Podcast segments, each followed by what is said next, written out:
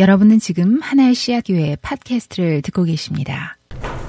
예, 여러분 반갑습니다. 예, 우리 우리 오늘 그 창세기 우리가 함께 말씀 나누고 있는데 창세기 세 번째 시간입니다. 오늘 하나님의 관심이라는 제목으로 여러분들과 어, 말씀을 나누도록 하겠습니다. 어, 여러분 저희 제가 그 지난주 그 설교에서 하나님의 하나님께서 생명으로 이 땅을 채우시고 하나님께서 하신 말씀이 보시기에 좋았다 아, 토브를 말씀드렸습니다. 아, 하나님의 형상으로 창조된 인간의 소명이라는 것은 자신의 인생과 세상을 생명으로 채우는 것이죠. 하나님 보시기에 좋으려면은 우리의 인생뿐만 아니라 이 세상을 하나님 보시기에 좋은 톱으로, 그쵸? 그, 그, 보시기에 좋, 좋다는 의미, 톱으로 세우, 채우는 것이라고 이제 제가 지난주 설교에서 말씀을 드렸습니다. 그리고 이제 우리가 오늘 창세기 2장으로 들어가는데요. 어, 창세기를 보면은요, 흔히 문학적으로 뭐라고 얘기하냐면, 창세기는 10개의 톨레도트로 이렇게 구성이 되어 있다고 우리가 보통 그렇게 이야기를 해요. 톨레도트라는 말은 굳이 번역을 하면은 어떤 역사나 족보를 뜻합니다. 어떤 역사나 족보를 보여주는 그런 그 일종의 에피소드라는 거죠. 오늘 본문 2장 4절을 처음에 보시면은요, 하늘과 땅을 창조하실 때 일은 이러하였다. 이렇게 말합니다. 어떤 역사를 보여주려고 하는 거예요. 어떤 에피소드를 보여주려고 하는 겁니다. 어, 5장 1절에 보면은 또 이렇게 말해요. 아담의 역사는 이러하였다라고 말하면서 아담의 족보를 언급하려고 합니다. 예, 또, 또 다른 톨레도트가 나오죠. 10장 1절에도 보면은 노아의 아들들의 족보는 이러하였다. 그러니까 단순히 노아의 아들들의 족보를 보여주는 게 목적이 아니라 그 다음 톨레도트가 나올 때까지 그 안에서 어떤 메시지를 전달해 주려고 한다라는 겁니다. 아브라함의 족보, 뭐 예를 들면 야곱의 족보, 요셉의 족보 그런 식으로 그 10개의 톨레도트를 이야기하면서 그 안에서 하나님이 의도하시고자 하는 이야기가 있다라는 겁니다. 요즘 식으로 얘기하면 드라마 에피소드 뭐 한 10개다. 예를 들면 각 에피소드마다 이야기가 다르잖아요. 바로 그렇게 이해하시면 될 것 같습니다. 자, 오늘 2장 4절을 보면은 2장 4절에서 거의 첫 번째 톨레도트인데요. 하늘과 땅을 창조하실 때 일은 이러하였다. 우리에게 즉각적으로 어떤 질문이 생깁니다. 아니, 이미 우리가 창세기 1장에서 하나님의 창조의 일을 보았는데 다시 창조의 기록을 시작하는 것처럼 보이잖아요. 그렇죠. 그러면 우리가 흔히 두 번째 창조인가? 1장과 다른 또 다른 창조인가? 라는 그러한 질문을 하게 됩니다. 그런 질문을 하게, 하게 될 수밖에 없는 그러한 그 가능성들이 조금 보이는데요. 그건 뭐냐면은 심지어 1장의 창조와 2장의 창조의 그 불일치되는 서로 이렇게 싱크로나이즈 되지 않는 사건들이 나타나기 시작해요. 가령 예를 들면 이런 거죠. 1장에서는 식물이 생겨나는 것이 3일째 창조입니다. 그렇죠? 3일째 창조가 되고 인간은 6일째 창조가 됩니다. 그런데 오늘 여기 2장을 보면은요, 2장에서는 사람이 먼저 창조되고 나서 그 후에 보기에 아름답고 먹기에 좋은 온갖 나무가 자라난다라고 합니다. 예. 여러분 이것은요, 불일치라기보다는 뭔가 강조하려는 것이 다른 인상을 주고 있습니다. 물론 그, 그, 저, 저, 여기 2장에서 보면은 먹을 만한 것, 저, 경작할 만한 것, 이런 것들은 1장에 3일째 나오는 그 식물과는 좀 다른 식물이에요. 예. 어쨌든 간에 2장에서는, 2장에서는 뭔가 그 1장과 다른 창조의 이야기가 아니라 창세기의 저자는 2장을 통해서 말하려고 하는 강조점이 좀 다르다는 것으로 여러분들이 이해를 해야 된다라는 겁니다. 그런데 그러면은 어, 창세기의 저자가 이, 이, 이 장에 보여지는 이 창조를 통해서 그런 말해라고 하는 강조점이 뭐냐? 우리가 이것을 이해해야만 이 장의 메시지를 알 수가 있어요. 그거는 뭐냐 하면은 하나님께서 당신의 형상대로 인간을 만드셨잖아요. 그리고 그냥 만들어 두시고 내버려 두신 게 아니라 이 장을 통해서는 하나님이 뭔가 인간을 향해서 어떤 관심이 있다라는 것을 보여주는 거예요. 특별한 관심을 이렇게 스팔라이트처럼 쫙 보여주시는 거죠. 그게 바로 이 장의 핵심입니다. 물론 인간을 향한 하나님의 관심은요, 지, 그때나 지금이나 여전히 선하고 아름다운 관심입니다. 우리가 복음을 이해할 때 하나님은 뭐 우리를 구약의 하나님은 뭐 우리를 막 뭐 어떻게 하시려고 하신다, 그냥 정죄하시려고 하신다 이런 식으로 어, 어떤 한 부분 왜곡적인 것만을 봐야 되는 것이 아니라 성경의 하나님은 그렇죠? 창세기의 하나님은 성경을 통해서 드러나시는 하나님은 그 목적이 언제나 선하고 아름답다라는 겁니다. 누구를 향해서요? 바로 하나님을 저 인간을 향해서요. 하나님의 관심은 선하고 아름답다.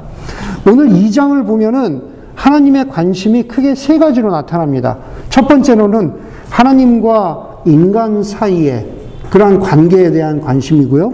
그리고 두 번째로는 사람과 환경 사이에, 아, 살아가는 세상 사이에 그 관계에 대한 관심입니다.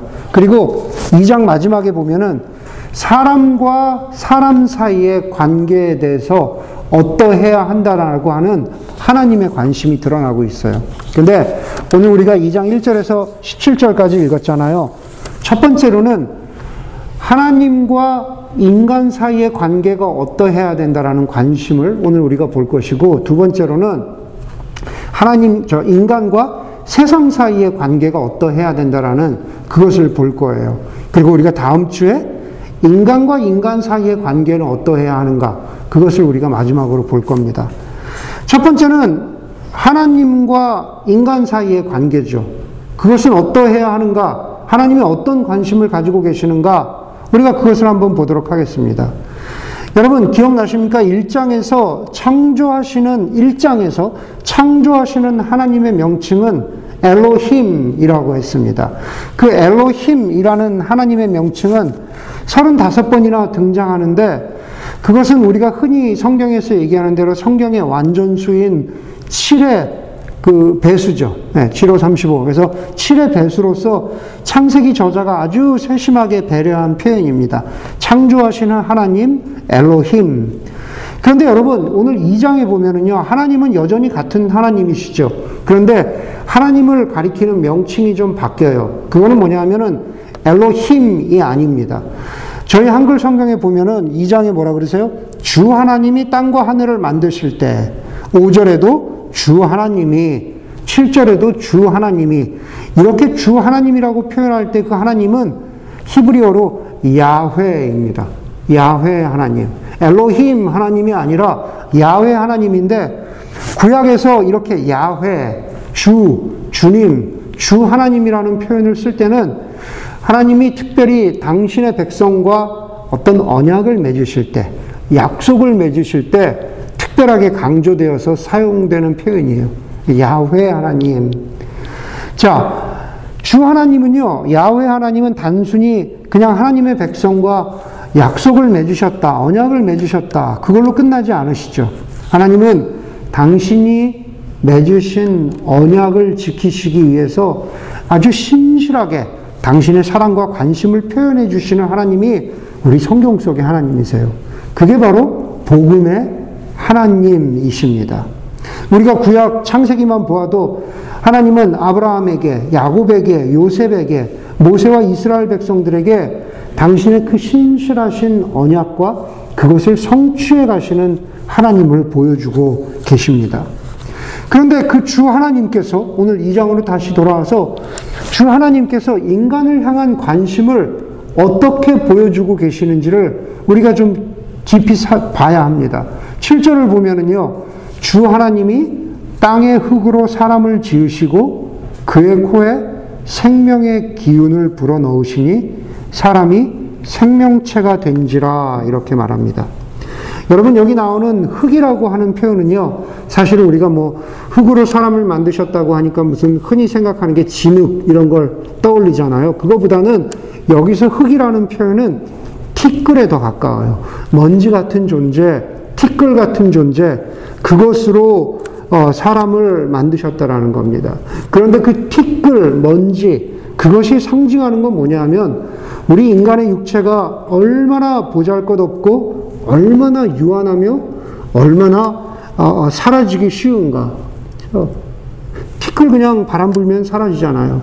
사람의 목숨이 죽으면은 얼마 되지 않아서 그냥 먼지처럼 사라지잖아요. 바로 그 인간의 목숨이란 게 얼마나 유한하고 보잘 것 없는가 그것을 보여주고 있는 표현이라는 겁니다. 그런데 하나님이 티끌로 사람을 지으셨다. 흙으로 사람을 지으셨다라고 말합니다.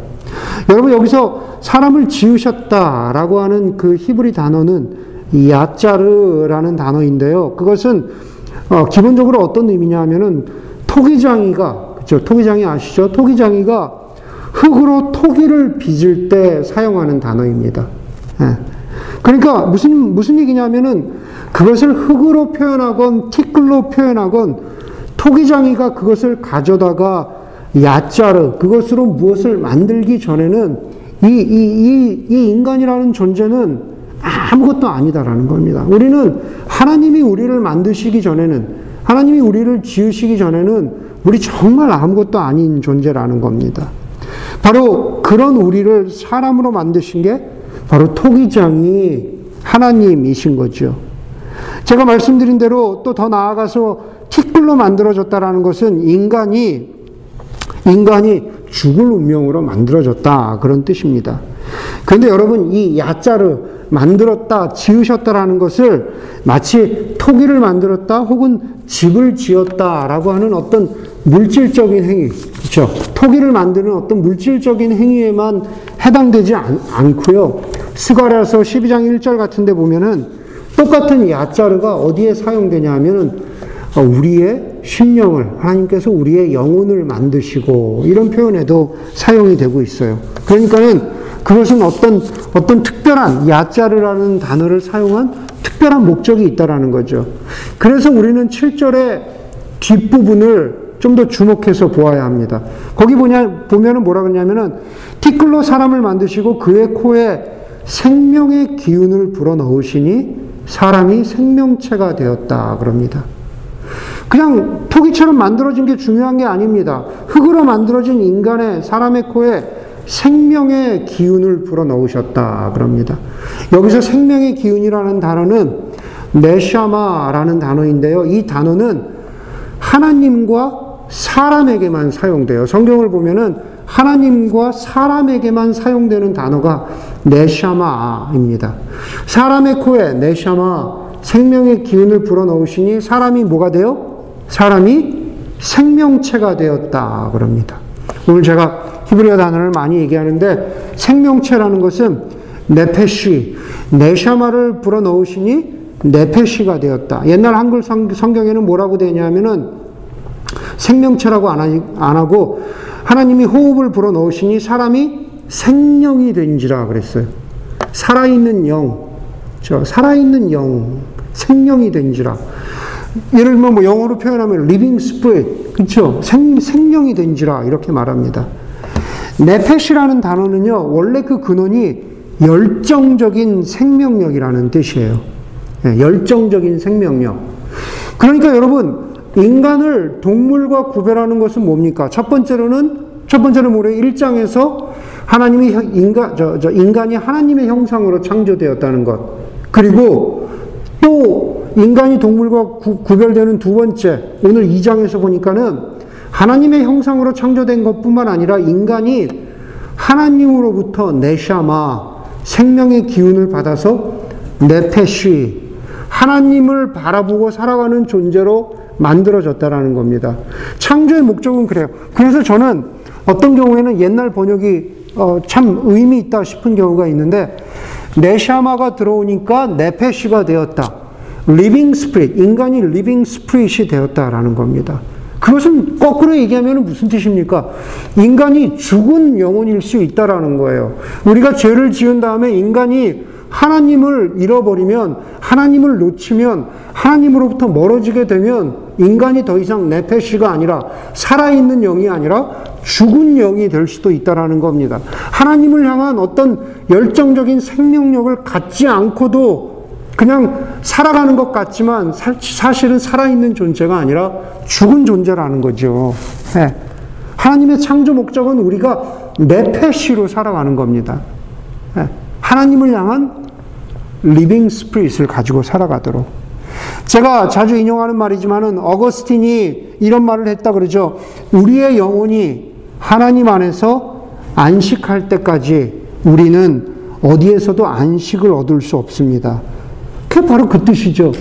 인간은 네페시를 잃어버리면 어디서도 안식을 얻을 수 없다. 이 세상의 그 무엇으로도 채울 수 없는 영혼의 갈증을 느낀다면 불안과 불확실, 불확실성을 느끼고 살아간다면 우리는 우리 안에 놓쳐버린 네페시를 다시 찾아야 한다라는 것, 다시 회복해야 한다라는 것, 그것이 바로 하나님 안에서 안식을 되찾아야 한다라는 그런 의미입니다. 여러분, 그렇기 때문에 그냥 아담에게만 해당되는 것이 아니라 우리, 우리 자신도 마찬가지죠. 여러분, 우리 마음에, 우리 영혼의 소리에 귀를 기울이면은 바로 그 안에서 우리의 공허한 우리의 영혼의 그 수면 위를 운행하시는 하나님, 성령의 소리가 우리가 있다라는 겁니다. 성령의 소리를 들을 수 있다라는 겁니다. 바로 하나님의 관심은요, 어디에 있냐면은 바로 내가 너희와 다시 한번 어, 연결되기를 원한다. 내가 너희와 깊은 관계를 맺기를 원한다.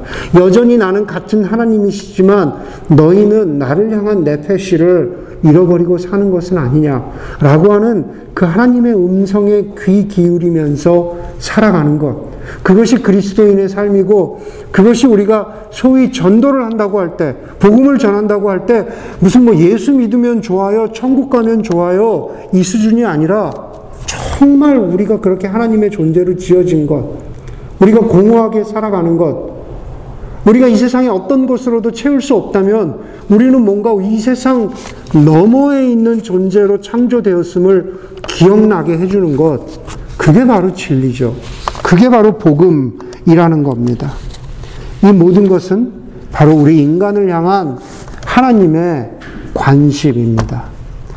아담을 향한, 우리 인간을 향한 하나님의 관심이 더 구체적이고 적극적으로 드러나는데요. 그것은 바로 구절입니다. 구절에 보면은 동산 한가운데 생명나무와 선과 악을 알게 하는 나무를 자라게 하셨다. 예, 두 그루 나무입니다. 한 그루에서 두 종류가 나오는 게 아니에요. 네, 생명나무와 선과 악을 어, 알게 하는 나무를 자라게 하셨다. 그렇게 하신 것뿐만 아니라 16절, 17절에 보니까 뭐라 그럽니까? 주 하나님이 사람에게 명하셨다. 동산에 있는 모든 나무의 열매는 내가 먹고 싶은 대로 먹을 수 있는데, 그러나 선과 악을 알게 하는 나무의 열매만은 먹어서는 안 된다. 그것을 먹는 날에는 너는 반드시 죽는다. 여러분, 우리가 흔히 설교를 듣거나 성경 공부를 할 때 이 창세기 2장과 관련해서 자주 듣는 어떤 표현 중에, 말 중에 하나는요, 이런 겁니다. 우리 인간은 죄를 짓기 전에 영원히 살 수 있었습니다. 맞습니까? 우리 그런 말 많이 들었죠. 성경 공부할 때. 우리 인간은 죄 짓기 전에 영원히 살 수 있었습니다. 그런데 여러분, 한번 곰곰이 생각해 보세요. 죄 짓기 전에 인간, 죄 짓기 전에 아담은 그냥 자동적으로 영원히 살 수 있는 존재였을까요? 네. 그냥 자동적으로 그냥 영원히 살 수 있는 존재예요? 아니면은 어떤 영원히 살, 살기 위한 조건이 있었습니까? 여러분 눈치채셨습니까?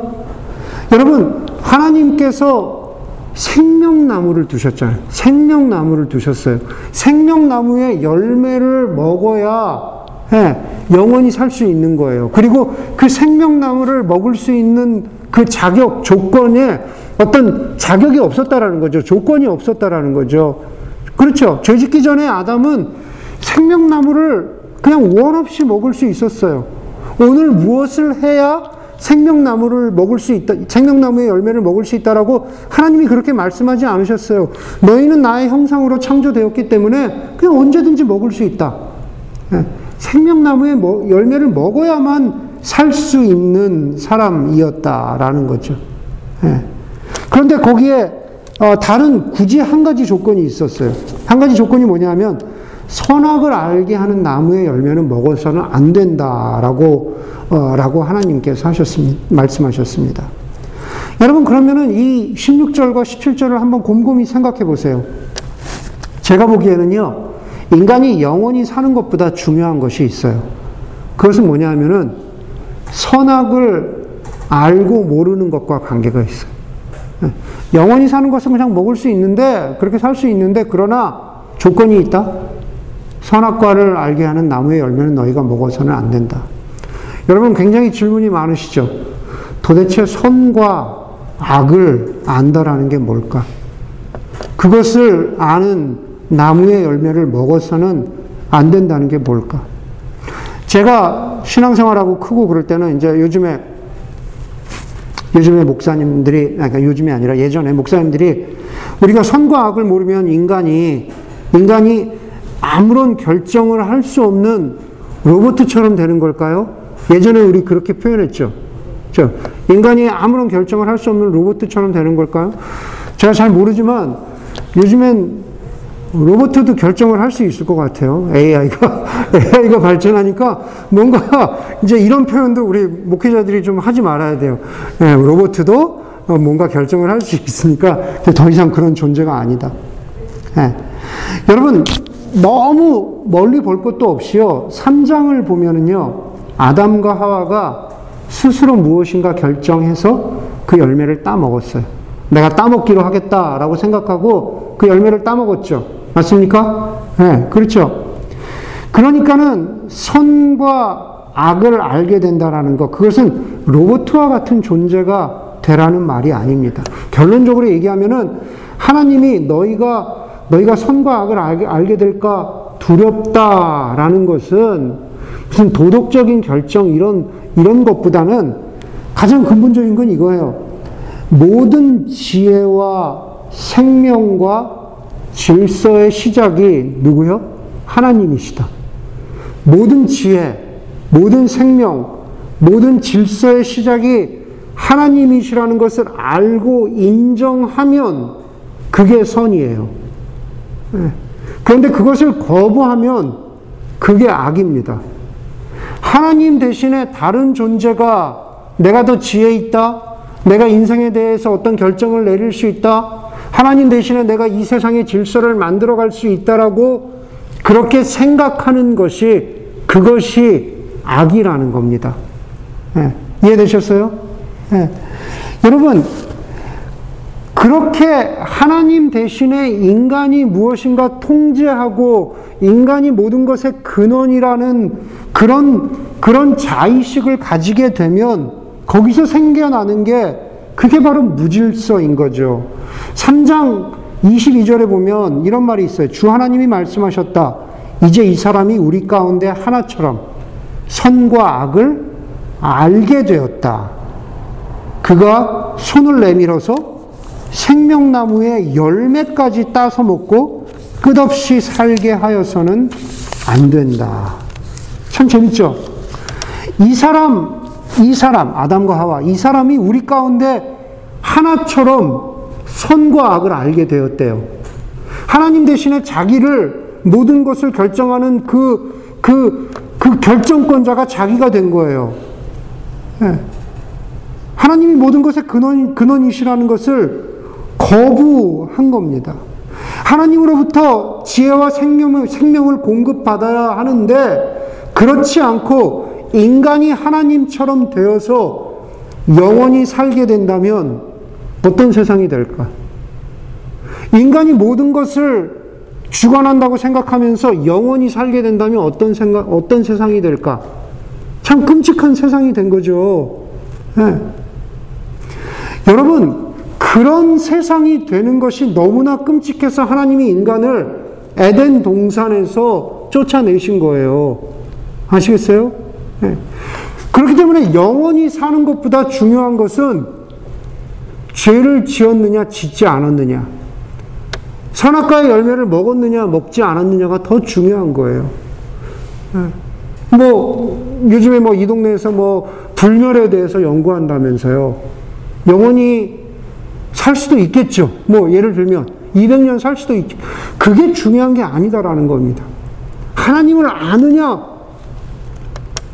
그분을 거부하느냐, 그분을 받아들이면서 사느냐, 그것이 중요한 것이라는 겁니다. 그것이 바로 인간을 향한 하나님의 관심이세요. 그것이 바로 인간을 향한 하나님의 관심이라는 겁니다. 여러분, 아담과 하와만 그렇습니까? 우리도 마찬가지죠. 우리도 인생 가운데에서 수많은 결정을 내리면서 살아갑니다. 간단하게는 오늘 점심을 뭐 먹을까? 무슨 차를 살까? 이 옷을 살까 말까? 직장을 옮길까 말까? 혹은 내가 지금 여기 앉아 있는 누군가와 예를 들어서 누군가와 대화할 때 어떤 내용을 어떤 의도로 대화할까? 뭐 여러 가지 수많은 인생의 결정, 자잘한 결정부터 큰 결정을 우리가 내리면서 살아갑니다. 그런데 그 결정을 내리는 데 있어서 그 결정에 결정을 내리는 기준인 그 지혜와 그렇죠? 그 모든 것들이 하나님으로부터 비롯되지 않고 내 자신의 욕망으로부터 내가 모든 것을 결정할 수 있어 라는 그것으로부터 비롯된다면 우리도 아담과 하와처럼 선악과를 먹는 것이나 다름없다라는 거예요. 네. 내가 주인이니까 내가 결정 내리면 되는 거니까. 여러분 물론 우리는 우리는 우리 그리스도인은 구원받았잖아요. 우리는 아담과 하와 같은 취급을 당하지는 않아요. 우리는 다시 말해서 에덴 동산에서 쫓겨난 건 아니에요. 다시 우리 회복되어져서 영원히 살아갈 그런 구원의 은혜를 우리가 입고 살아가는 사람들입니다. 왜냐하면은 우리를 우리의 우리의 죄값을 예수 그리스도께서 대신 치르셨기 때문에 그렇죠. 그러나 여러분, 우리의 삶 가운데 우리 여전히 또 다른 의미의 선악과를 먹으면서 살아가고 있잖아요. 무슨 말입니까?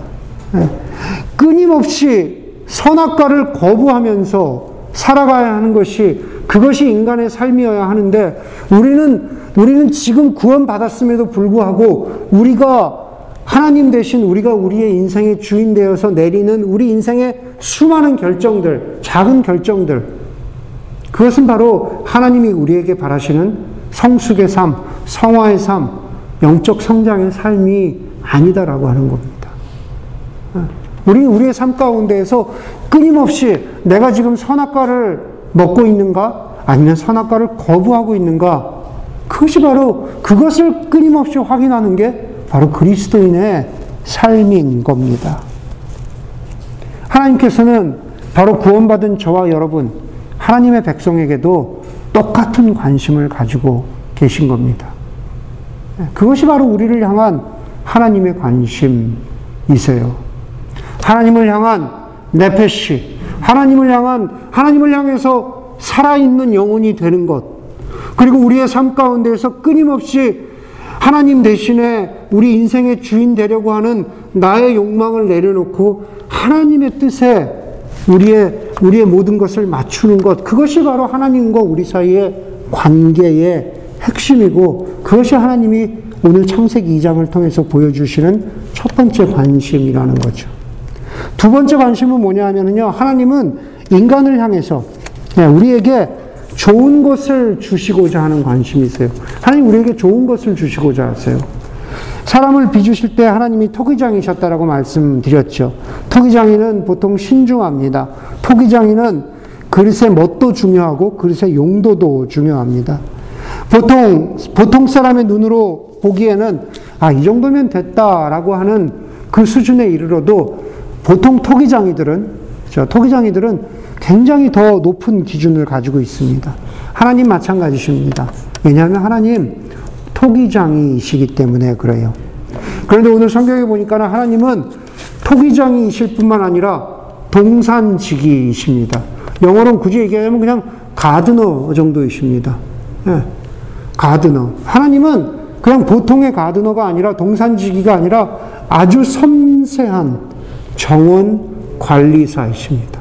아주 섬세한 정원 관리사세요. 8절을 보시면요. 주 하나님이 누구예요? 주 하나님이 동쪽에 있는 에덴에 동산을 일구시고 지으신 만드신 사람을 거기에 두셨다 그렇게 말합니다. 8절은요. 5절과 되게 비교 돼요. 5절에 보면은요.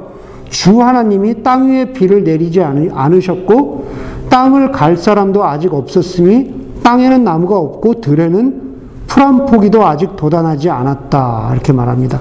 되게 황량해 보이잖아요. 그 황량한 가운데 더 주목해서 보아야 할 것은 5절에서는 땅을 갈, 갈 사람도 아직 없었으니 동산지기가 없었다는 거예요. 정원 관리사가 없었다라는 겁니다. 그런데 하나님께서는 아담을 만드시고 그리고 에덴 동산을 준비하셨어요. 그리고 아담을 어디다가 두셨어요? 그 에덴 동산에 두셨죠. 그렇죠. 에덴 동산에 두셨습니다. 거기에 살게 하셨습니다. 2장 15절을 보면 딱 나타나요. 주 하나님이 사람을 데려다가 에덴 동산에 두시고 그곳을 어떻게 해요? 맡아서 돌보게 하셨다. 뭡니까? 하나님 대신에 동산을 관리하는 정원사가 되게 하셨다. 동산지기가 되게 하셨다. 그 뜻이죠.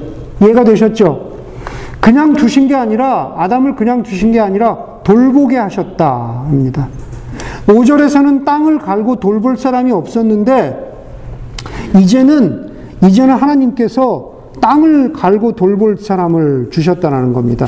9절 이하에 보면은 더 분명하게 드러나는데, 주 하나님이 보기에 아름답고 먹기 좋은 열매를 먹기 어, 먹, 먹기에 좋은 열매를 맺는 온갖 나무를 땅에다 자라게 하시고 여기서 땅은 에덴 동산입니다. 에덴 동산 안에 자라게 하시고 동산 한가운데 무엇을 두셨어요? 생명나무를 두셨다. 이렇게 말합니다. 이 모든 것은 나무가 스스로 자라난 게 아니에요. 주어가 계속 뭐라고 나옵니까?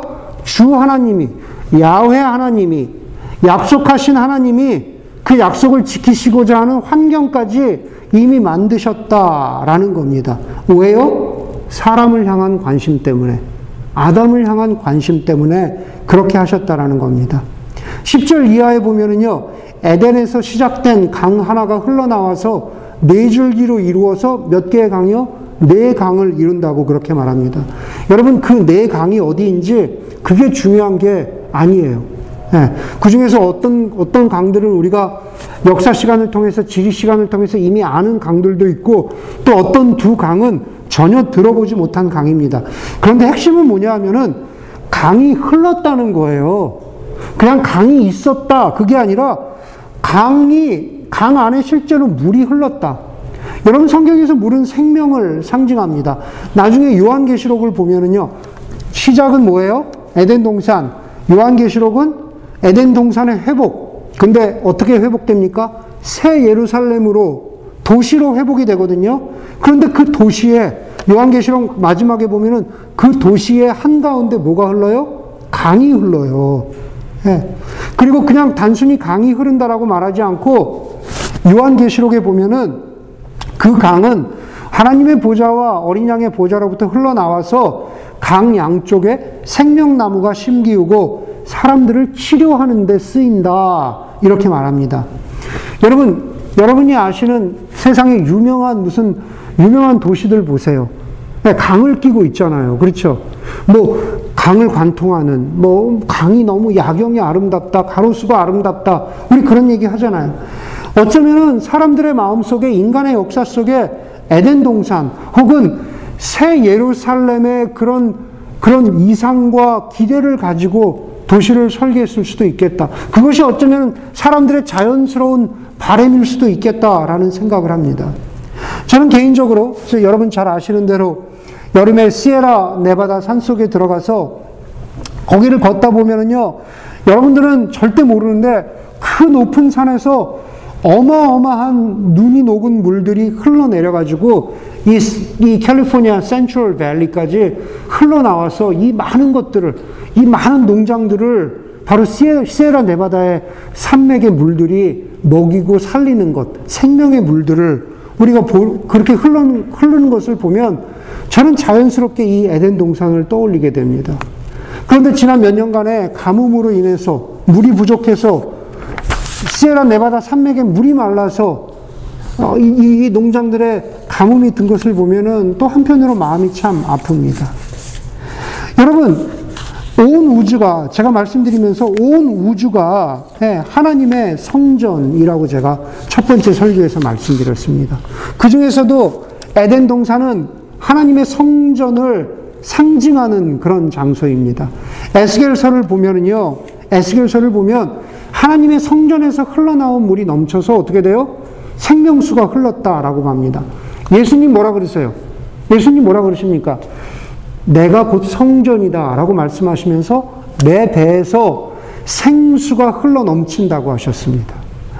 바울은 그리스도인들 한 사람 한 사람이 너희가 여러분들 너희가 하나님의 성전인 줄 알지 못하느냐라고 그렇게 강조하면서 선포합니다.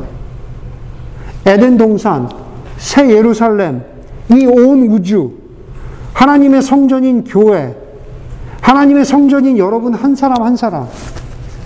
여러분 그 성전은 우리가 우리가 이 교회를 이야기할 때 교회는 진리가 선포되는 진리의 공간이기도 하지만 그리스도인의 삶은 하나님의 복음이 선포되는 그런 진리의 존재이기도 하지만 그러나 동시에 이 성전은요 생명의 공간이에요. 질서의 공간입니다. 사랑의 공간입니다. 무슨 얘기예요? 우리의 삶 속에서는 진리만 선포되는 게 아니라 이 교회는 바른 말만 하는 게 아니라 생명이 흘러 넘쳐야 된다라는 거예요. 바른 말을 해서 사람을 죽이는 경우가 얼마나 많습니까? 제가 저번에도 말씀드렸잖아요. 나는 목에 칼이 들어와도 바른 말을 해. 이게 진리니까. 그게 중요한 게 아니다라는 겁니다. 정말로 사람을 살리는 말이냐. 그게 참 진리예요. 바른 말만 하면은 그거는 진리의 반쪽입니다.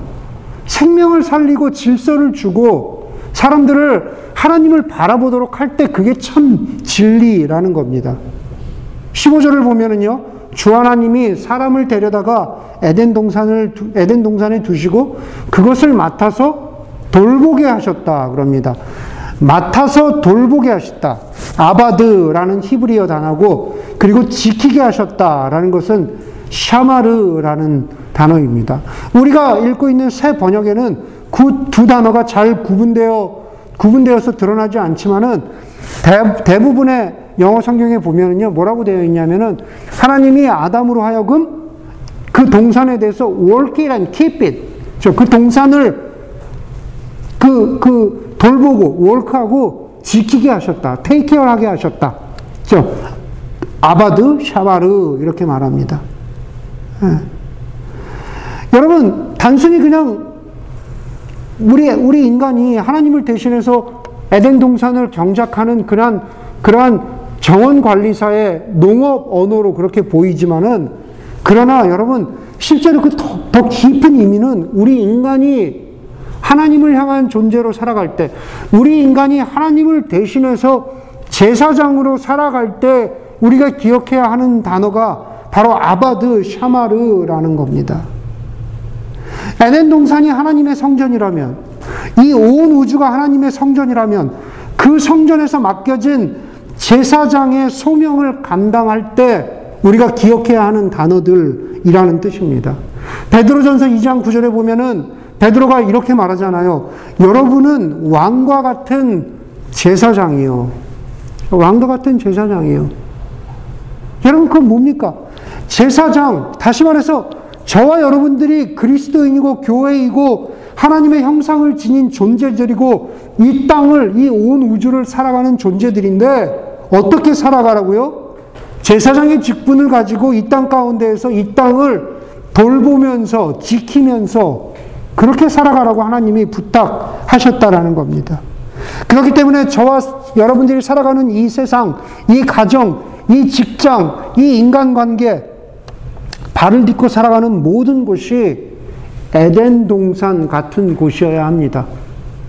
그렇게 에덴 동산 같은 곳, 생명이 흐르게 하는 곳, 그것은 하나님이 저절로 이루어 주시는 것이 아니라 하나님의 형상을 지니고 있는 그리스도인들이 그렇게 살아갈 때 황량한 이 땅이 어떻게 돼요? 에덴 동산처럼 변한다라고 하는 겁니다. 그렇기 때문에 에덴 동산은 아무 일도 하지 않아도 마법 같은 일이 계속 생겨서 먹고 살 걱정을 전혀 하지 않는 그런 곳이 아니다라는 거예요. 심지어 타락 전에 에덴 동산도 우리가 지키고 관리했어야 했어요. 그렇죠? 우리에게 주신 노동은 벌이 아니에요.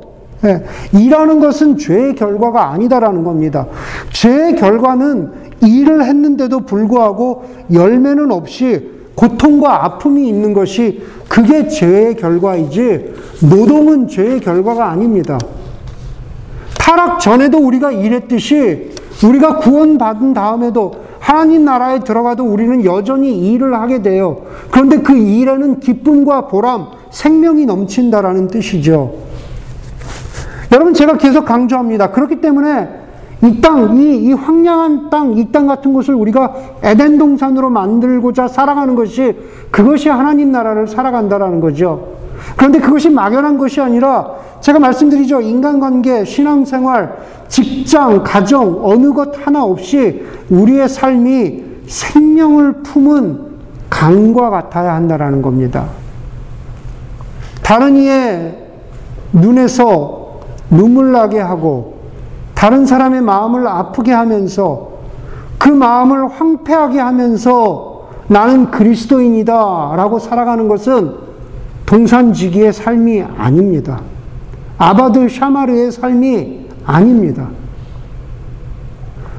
다른 사람의 삶을 파괴하면서, 다른 사람의 삶을 경제적으로 힘들게 하면서, 나의 이익을 추구하는 그런 직장 생활은 제사장으로서 우리의 소명이 아니에요. 예. 지키면서 경작하는 삶이 아니다라는 겁니다. 여러분들의 직업, 여러분들의 하는 일이 너무나 복잡해서 심지어 여러분들 자신도 내가 하는 일이 지금 어디에 쓰이는지 모른다는 말은 한편 맞는 말이기도 하지만 그러나 내가 하는 일이 타인의 삶에 생명의 강이 흐르게 하기는 커녕 그 물줄기가 몇 사람만 배부르게 하는 일이라면 그것은 아무리 돈을 많이 벌어도 하나님이 원하시는 직업이 아니라는 것을 여러분들이 인정해야 돼요. 아담과 우리는요, 바로 이 하나님의 세상에서 에덴의 동산지기처럼 돌보고 지키는 삶을 살도록 그런 일을 하도록 부름받은 사람들이기 때문에 그래요. 그게 바로 하나님이 우리에게 좋은 것을 주셨다라고 하는 하나님의 관심입니다. 말씀을 마칩니다. 하나님의 관심은요, 우리의 존재가 네페시, 하나님을 향하기를 바라시는 것.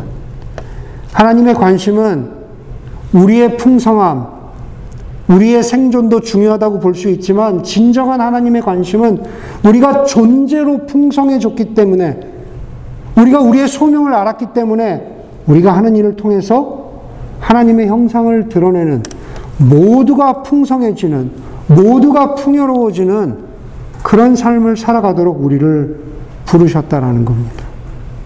그러한 은혜와 도전이 바로 태초로부터 시작되었다는 것을 기억하는 저와 여러분들이 되기를 제 이름으로 간절히 소원합니다.